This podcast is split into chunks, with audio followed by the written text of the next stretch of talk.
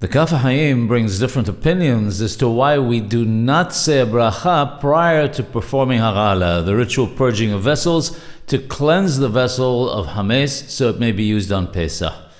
The Orchot Haim says that it's because one does not have to do hagh'alah but can simply use new vessels. As such, it's clearly not a commandment that we would have to recite a blessing over to use those vessels. The Isur Heter writes that the reason why we do say a bracha when immersing vessels, tebilah, but not when doing hagh'alah, is because immersing is a positive commandment, whereas hagh'alah is a negative commandment, meaning that it is used to purge the vessel from something that we may not eat.